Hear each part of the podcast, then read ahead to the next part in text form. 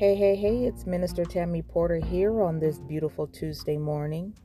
I'm coming at you with the word of the Lord for today. I'll be reading Psalms 116 in its entirety, and I'll be reading out of the King James Bible. I love the Lord because he had heard my voice and my supplications. Because he had inclined his ear unto me, therefore will I call upon him as long as I live. The sorrows of death compassed me, and the pains of hell got upon me. I found trouble and sorrow. Then I called upon the name of the Lord. O Lord, beseech thee, deliver my soul. Gracious is the Lord, and righteous. Yea, our God is merciful. The Lord preserveth the simple. I was brought low, and he helped me.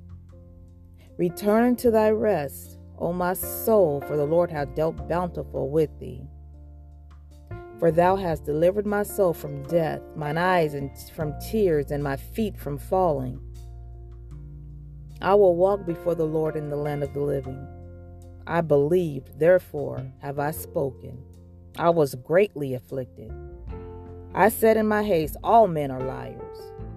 What shall I render unto the Lord for all his benefits toward me? I will take the cup of salvation and call upon the name of the Lord.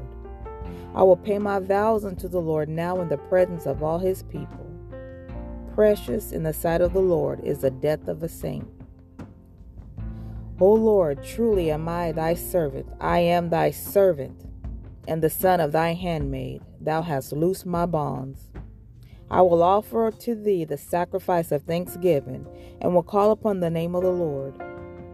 I will pay my vow unto the Lord now in the presence of all his people, in the courts of the Lord's house, in the midst of the old Jerusalem.